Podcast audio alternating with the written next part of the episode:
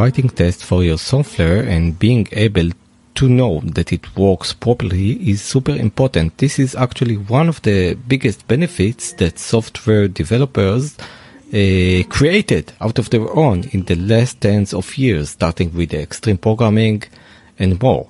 So we, as top tier on-call programmers, love writing tests because we like the idea that we can already assert stuff about our code without getting a page on 2 a.m. So we love writing tests. However, there is still the question if you could get the same amount of assurance in your code in the fact that your code runs properly, but still writing less tests.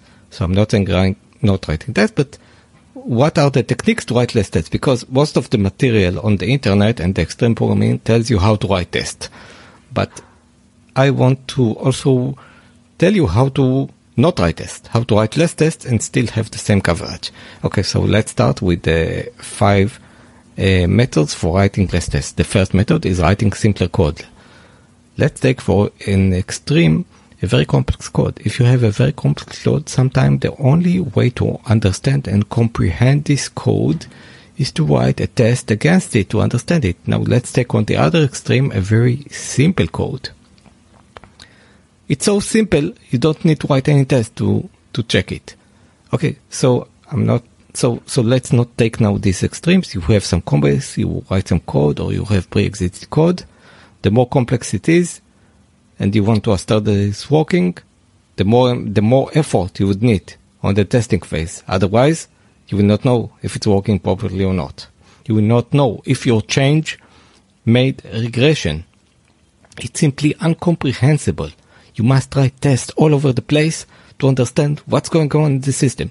So the first principle is to, to simplify, solidify the code. The second principle in writing test, less tests is to use code generators. Let's take, for example, the compiler. Let's treat it as a code generator. You write some code and it translates it to another language. Okay, it generated code for you. Do you test this generated code? When I compile the code of Java, do I then write test on the language that it compiled to?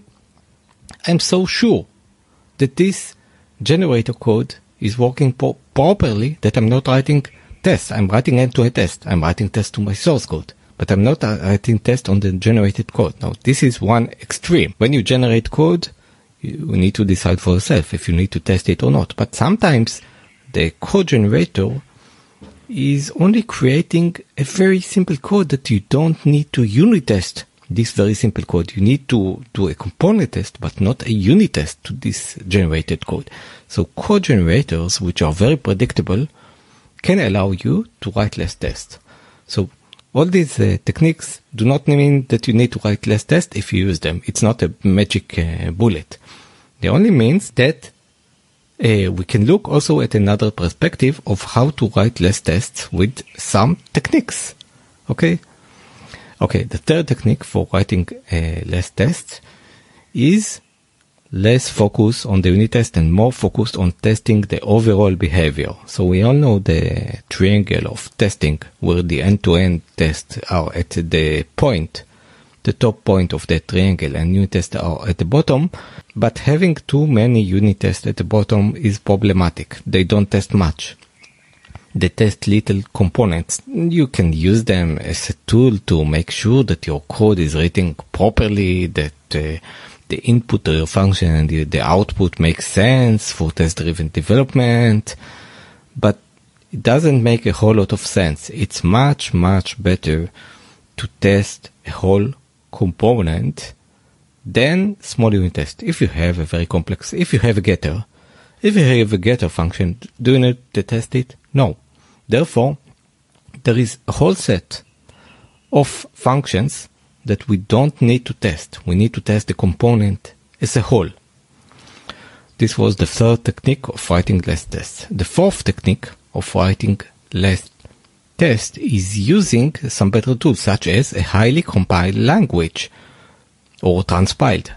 For example, if you are writing your code with JavaScript, the minute you move to TypeScript, you need to write less tests because TypeScript is first a language that is used a lot. It's not some something that just pop up and will go away. It will stay here. And secondly, with TypeScript, you get like a semi-compiler and transpiler and it would find errors. So there is someone for you to find errors. So there are linters, but the compiler is also an option. So simply moving to a language, let's say from two languages that already have built in the ability to test your code for example, with compiler, it's very strong. means you need to write less tests. The fifth and last method of writing less tests is the ability for you to create the tools, to create the infra that will write the test for you. For example, to create an infra that would run past traffic on your current traffic and tell you if there is a difference.